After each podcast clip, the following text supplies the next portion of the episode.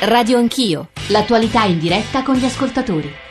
Sono le 9.06, tornate con Radio Anch'io. Volevo eh, chiudere il capitolo abbiamo, al quale abbiamo dedicato la nostra attenzione nella prima parte della trasmissione per poi aprire invece la riflessione con i nostri ospiti, con voi ascoltatori sulla sentenza di assoluzione. Ieri il Tribunale di Trani dei cinque tra manager analisti e della eh, Standards Poor's di Fitch, cioè delle agenzie di rating che avevano declassato eh, il, l'Italia nel 2012, preceduta il declassamento da quattro report che avrebbero influito molto anche sul quadro politico italiano. Dietro ci sarebbe stato anche uno dei fattori che avrebbero determinato la caduta del governo Berlusconi. Come sapete è una grande vicenda che ha avuto dei, dei corollari, dicevo poco fa, lunghissimi, delle code lunghe anche di polemica politica molto forti. Però per chiudere la prima parte di trasmissione, come auspicavamo e con la solita precisione dei nostri ascoltatori, sono arrivati moltissimi messaggi in cui alla domanda di un ascoltatore, ma la McDonald's che tipo di carne usa, la risposta è, eh, almeno da quello che leggo, da quello che ci scrivono i nostri ascoltatori, ma anche da fonti eh, giornalistiche, carne bovina fornita da una società italiana e pollo sempre fornito da una società italiana che non non cito per non fare loro pubblicità. Alcuni ascoltatori ci dicono avete fatto una trasmissione faziosa a senso unico contro Trump e il protezionismo senza spiegare le ragioni di Trump. Io credo che i nostri ospiti volessero semplicemente esprimere la loro preoccupazione per i prodotti italiani che potrebbero eh, incontrare dei dazi che penalizzerebbero le nostre esportazioni e quindi in senso lato la nostra economia. Io, prima di entrare eh, nel tema della seconda parte di trasmissione, cioè la sentenza di cui abbiamo già parlato e citata più volte anche nel giornale radio, volevo però rivolgere una domanda di fondo, visto che è un economista, il Presidente dei Deputati di Forza Italia, Renato Brunetta, che è qui con noi per discutere la sentenza, ovviamente anche di quello che accade nel novembre 2011, ma da economista su quello che potrebbe accadere se la decisione di Trump o il protezionismo hanno anche dei barlumi di ragionevolezza e di comprensibilità. Eh, buongiorno Presidente Brunetta. Ma intanto sulla vicenda specifica ricordiamo che è stata una decisione di Obama eh, conseguente a un um, giudizio del WTO, eh, eh, l'organismo eh, globale che presiede al commercio internazionale, e eh, derivante da un'inadempienza dell'Unione Europea che dopo il lodo che fu fatto nel 2009 l'Unione Europea doveva riequilibrare eh, il commercio soprattutto sulle carni bovine, non lo ha fatto e l'amministrazione di allora, Obama, decise per rappresaglia, si fa così in, questi, in queste situazioni, decise eh, di rivalersi sull'inadempienza dell'Unione Europea che doveva, sulla base della decisione del WTO, eh, riequilibrare il sistema soprattutto dell'import-export delle carni, eh, doveva farlo. Non lo ha fatto. Eh, Obama predispose la reazione degli Stati Uniti simbolicamente in sostanza, cioè individuando una serie di prodotti ad alta immagine, chiamiamola così, molto probabilmente come deterrente per dire riparliamone. Eh, perché non è bene iniziare una guerra sì. commerciale su, su, su, sul formaggio piuttosto che sulle acque minerali e così via. Obama, Obama Trump, eh, evidentemente per corroborare la sua linea eh, politica, eh, ha riesumato questa decisione dell'amministrazione precedente e probabilmente la metterà sul tavolo per iniziare una mm. trattativa. questa è la cosa specifica, tutto sommato poco rilevante e con responsabilità prevalente dell'Unione Europea. Cosa diversa invece è il protezionismo. Eh, il protezionismo fa male, eh. fa male eh, a chi lo fa, fa male a chi lo subisce, fa male, è un gioco a somma negativa.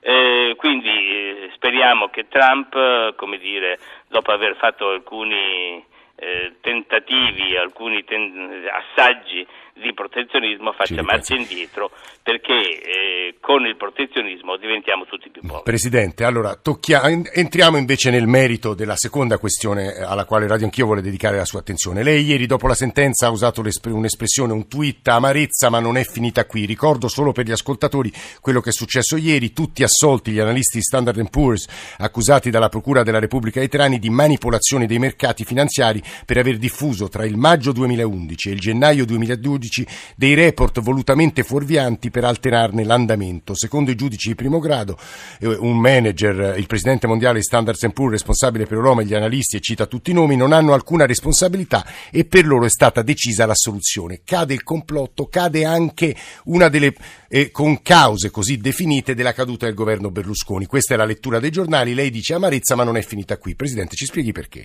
Allora, intanto un grazie al pubblico ministero Ruggero per lo straordinario lavoro fatto per la verità, per accertare la verità, per fare trasparenza su quel periodo 2011-2012 in cui sostanzialmente il nostro Paese fu sottoposto a una enorme, spaventosa speculazione finanziaria con conseguenze eh, sulla nostra democrazia. Quindi un grazie al pubblico ministero Ruggero che con grande competenza, grande onestà, grande addirittura morale eh, ha eh, cercato la verità. Eh, in un lungo post su Facebook il pubblico ministero spiega il suo stato d'animo di oggi. Allora, insomma. poi, eh, attesa per le motivazioni, perché non si può eh, da un lato apprezzare il lavoro fatto dal pubblico ministero eh, e dall'altro demonizzare la sentenza. Io non demonizzo la sentenza, eh, rispetto la sentenza, ma dico aspettiamo le motivazioni che arriveranno entro 90 giorni mhm.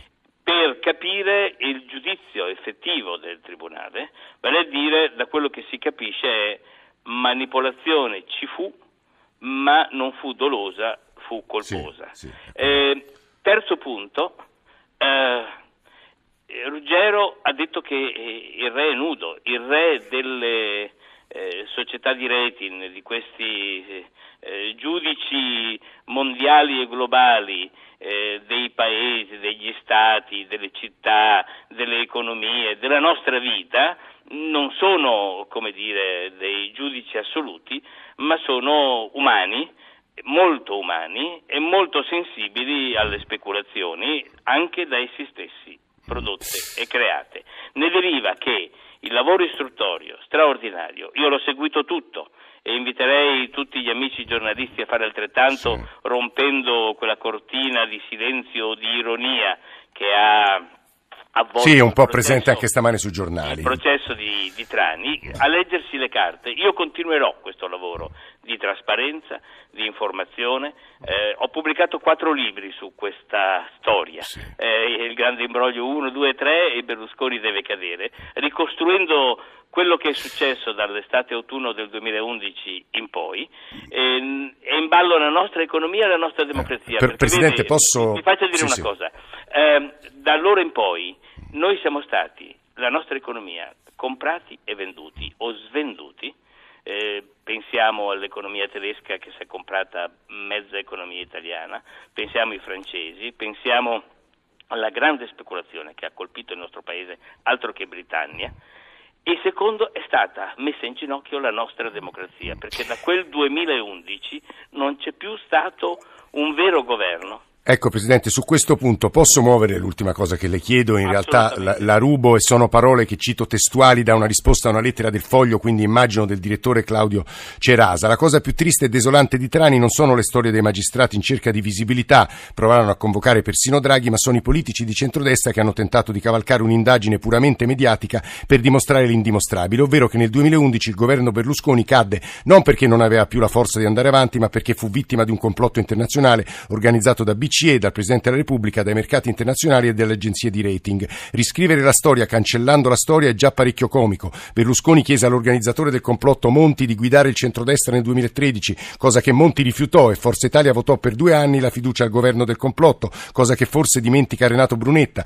Riscriverla utilizzando un'indagine senza capo né coda non è comico, ma diventa deprimente. Il governo di centrodestra nel 2011 cadde non per un complotto, ma cadde semplicemente perché non si reggeva in piedi. Presidente Brunetta deprimente che un giornaletto letto da 2-3 mila persone come il foglio abbia la verità in tasca e che porti anche una persona seria come lei a leggere eh, per intero una mm, letterina mm, fatta di pregiudizi eh, da parte di chi, come Cerasa, non ha letto nulla del processo, non sa nulla del processo, non conosce l'economia di quella storia, conosce solo però, questo sì, gli interessi eh, della, eh, editoriali del suo giornaletto, che hanno da sempre preso eh, dire, parte in questa, in questa vicenda. Non mi sono meravigliato, Cerasa è bravo, bravissimo, è un bravissimo direttore, però la superficialità eh, di quasi tutta la stampa italiana nel trattare una tematica di straordinaria rilevanza, cioè come il nostro paese sia stato messo in ginocchio da una speculazione internazionale prima e da una speculazione politica in parallelo e poi.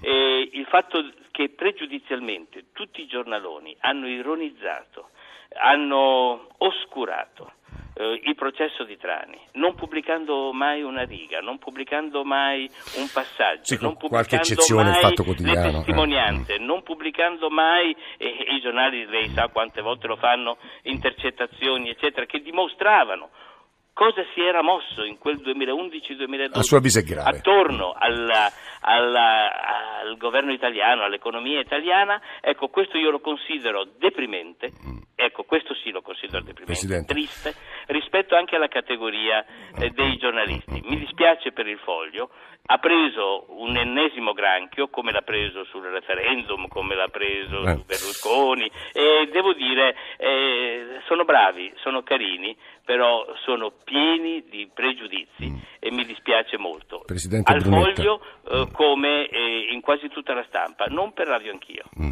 Presidente, lei è sempre molto cortese con noi, la ringraziamo molto.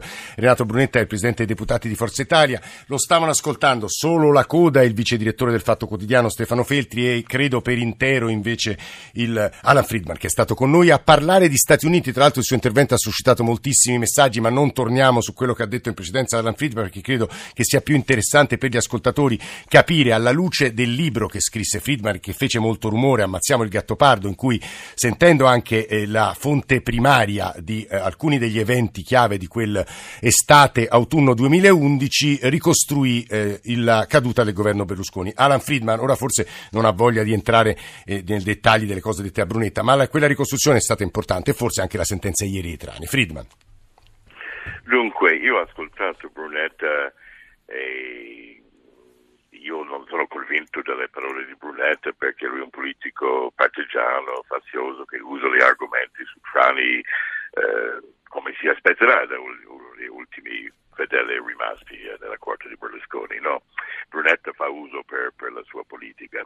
Io non ho mai usato la parola complotto. Io invece vi dico che quello che nel mio indagine per Ammazziamo il gatto pardo, ma pure per la biografia di Berlusconi, mh, mm, ho scoperto, documentato i fatti. I fatti sono che il Presidente della Repubblica all'epoca, Giorgio Napolitano, aveva cominciato a preparare l'eventuale sostituzione di Silvio Berlusconi sei mesi prima eh, delle cosiddette consultazioni di fine 2011. I fatti sono che la Deutsche Bank ha venduto circa 7 miliardi di obbligazioni italiane in una mossa che sicuramente ha portato dei guai per l'Italia. Io non vedo Trani come una cosa seria, credo mm. eh, questo magistrato Ruggeri eh, è un po' complottista, un po' come uno di questi Woodcock, un magistrato mitomano, se si pronuncia mitomane, mitomane. mitomane. eh. e, ma invece quello che è vero è che c'è stato un intrigo internazionale documentato da me stesso, addirittura ho pubblicato i documenti della Casa Bianca di come hanno riferito Obama la richiesta di, di far uh, cadere uh, Berlusconi. Su quello si dice quel libro di Tim Geithner, no? l'ex segretario del Tesoro degli Stati Uniti, avrebbe raccontato che Sarkozy e Merkel avrebbero sollecitato gli americani a far cadere Berlusconi, richiesta che non ebbe alcun seguito perché Obama era contrarissimo e rispettoso della nostra e democrazia. Io ho pubblicato i documenti in cui l'ex Geithner ha detto addirittura l'hanno fatto fuori Berlusconi e l'hanno fatto fuori molto bene, ma senza di noi. E ha parlato di Napolitano, Merkel e Sarkozy. Su quello piano non ci sono dubbi. Poi di parlare delle agenzie di rating che fanno gli acclassamenti, sono burocrati non tanto influenti, spesso sono sciati, ma questo non era un, un complotto di declassare la pagella di, di, Italia, era il fatto che eravamo in mezzo alla crisi dell'euro e Italia aveva un debito mostruoso, che purtroppo ce l'ha ancora mm-hmm. oggi, ahimè, e quindi i mercati finanziari hanno fatto tante speculazioni contro l'Italia, mm-hmm. ma c'è una bella differenza fra una mossa politica di Giorgio Napolitano che consulta Monti e cerca di organizzare l'associazione di Berlusconi, eh, Sarkozy e Merkel che vanno a Obama a chiedere l'aiuto a far fuori Berlusconi. Questi sono fatti. Poi mm. le pagelle delle agenzie di rating, diciamo che è un aspetto che non mi ha mai Tra l'altro, eh, dico per gli ascoltatori, era Alan Friedman che sta parlando, che sulle agenzie di rating, sul lavoro, sul tipo di lavoro che fanno, sul loro ruolo e più in particolare sulla sentenza ieri eh, nella terza parte, insomma tutti questi elementi verranno forniti dai nostri ospiti nella terza parte. Io a Stefano Felti, vice direttore eh, del Fatto Quotidiano, sensibile intelligenza economica, questo lo dico perché spesso quando viene qui da noi il nostro ospite ci aiuta, devo dire, con occhi molto neutrali a leggere i grandi movimenti dell'economia anche quelli che riguardano gli incroci delicati e qualche volta pericolosi fra economia e politica, a capire anche in relazione alle parole, alla coda delle parole Brunetta, alle parole di Friedman, la sentenza di ieri, ma più in generale quella pagina su cui verranno scritti decine di libri, e cioè quei mesi che precettero la caduta del governo Berlusconi. Stefano. Ma allora, Premetto che non ho sentito Brunetta, quindi quello sì. non lo riesco no, a Brunetta ovviamente, vabbè, ora te lo riassumo io, ha, ha detto che andrebbe letta da tutti, eh, tutte le carte del processo, la requisitoria del PM Ruggero e poi soprattutto eh, se l'è presa con le derisioni dei giornaloni italiani, in particolare del Foglio, sulla ricostruzione della caduta del governo Berlusconi.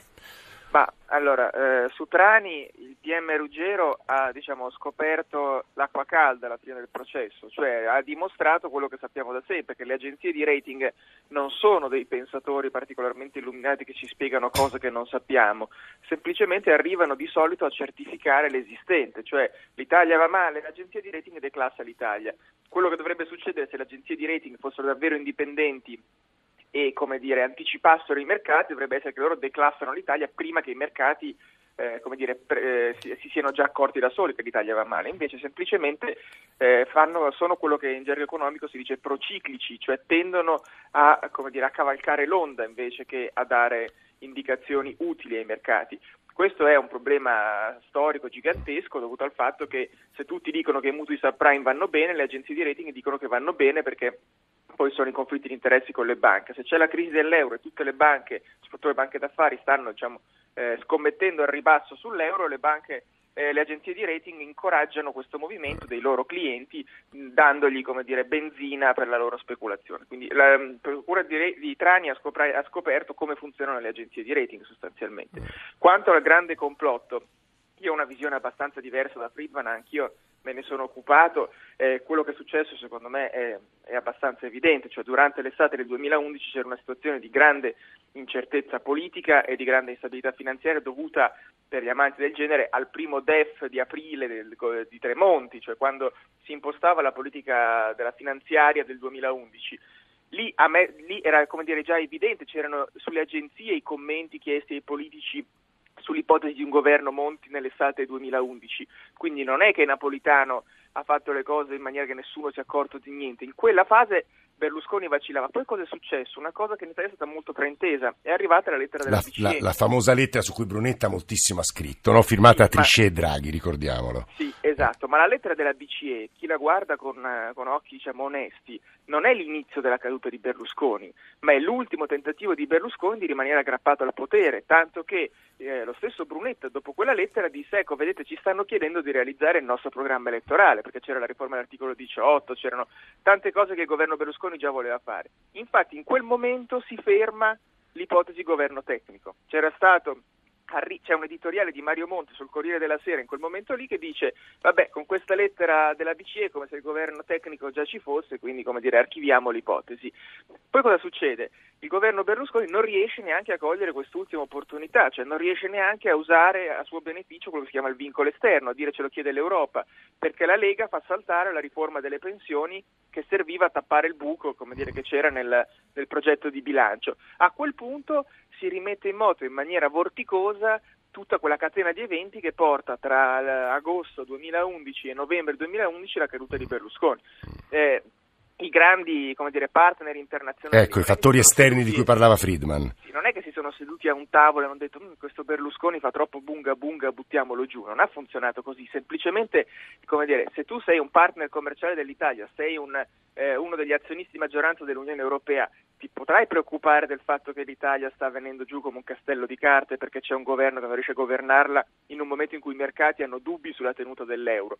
Quindi quello che è successo è che, dire, ognuno dal suo lato ha, dire, favorito, incentivato, non con complotti o trucchetti, qualche episodio c'è per la verità un po' eh, sospetto, ma non, non, c'è stato il grande complottone in cui si sono seduti a un tavolo e hanno detto facciamo fuori Berlusconi. Berlusconi stava portando a picco il paese insieme alla sua carriera politica. Tutti quelli che non volevano andare giù con lui hanno, come dire, eh, incoraggiato soluzioni alternative. Eh, è un momento complesso, ma non è un complotto. Se Stefano Felti, vice direttore del Fatto Quotidiano, a parlare, mancano due minuti, credo che Alan Friedman sia parzialmente d'accordo con questa ricostruzione. Friedman. Dunque, eh, non sono... Feltri è bravo però. Spiego. Feltri è bravo e, e, va benissimo, ma sono io il giornalista che ho documentato la caduta di Berlusconi e credo di aver mostrato, e non ho molto da aggiungere, due libri in cui è evidentemente chiaro che eh, Merkel e Sarkozy e Christine Lagarde del Fondo Monetario non si sono seduti intorno a un tavolo a dire facciamo cadere Berlusconi, si sono comunicati con la Casa Bianca e insieme per cercare di far cadere Berlusconi. Questo non è in dubbio. E mh, mm, faccio aggiungere che eh, quello che Feltri dice eh, è giusto che mh, mm, il governo Berlusconi nell'estate autunno 2011 era un governo incompetente, un governo pieno di rancore, divisione, incapace di governare bene. Eh, non ho mai detto che Berlusconi era bravo come leader eh, della, dell'Italia, non ha mai fatto le riforme che ha promesso per vent'anni per l'economia, ma questo non cambia il fatto che Giorgio Napolitano parlava con Merkel, io ho documentato dalla Casa Bianca come uh, Sarkozy e Merkel e il Fondo Monetario hanno, hanno lavorato al, al, G20 di Cannes per portare giù Berlusconi, eh, questo è un, un fatto della storia. Poi non esclude il fatto che allo stesso momento c'era una crisi europea, anzi era quella crisi che fu usata come pretesa per far cadere Berlusconi. Mm, mm, mm, mm, Alan Friedman e Stefano Feltri, grazie per aver animato questa seconda parte della trasmissione. Io dicevo all'inizio che noi avremmo poi provato a spiegarci, a spiegarvi, a spiegare in generale come funzionano le agenzie di rating, perché resta negli ascoltatori il dubbio, il sospetto che al di là di come siano andate le cose, al di là della sentenza di assoluzione di primo grado di ieri, di cui discuteremo più nel dettaglio, ci sia una loro influenza e un loro eh, frequente conflitto di interessi eh, rispetto al quale siamo un po' inermi. Di questo vorremmo parlare nel modo più preciso e pacato possibile con voi ascoltatori, con le vostre domande, con de- degli ospiti insomma i più coerenti rispetto a questa impostazione che abbiamo pensato di invitare. 335 699 2949 per sms e whatsapp. Adesso il giornale radio torniamo assieme.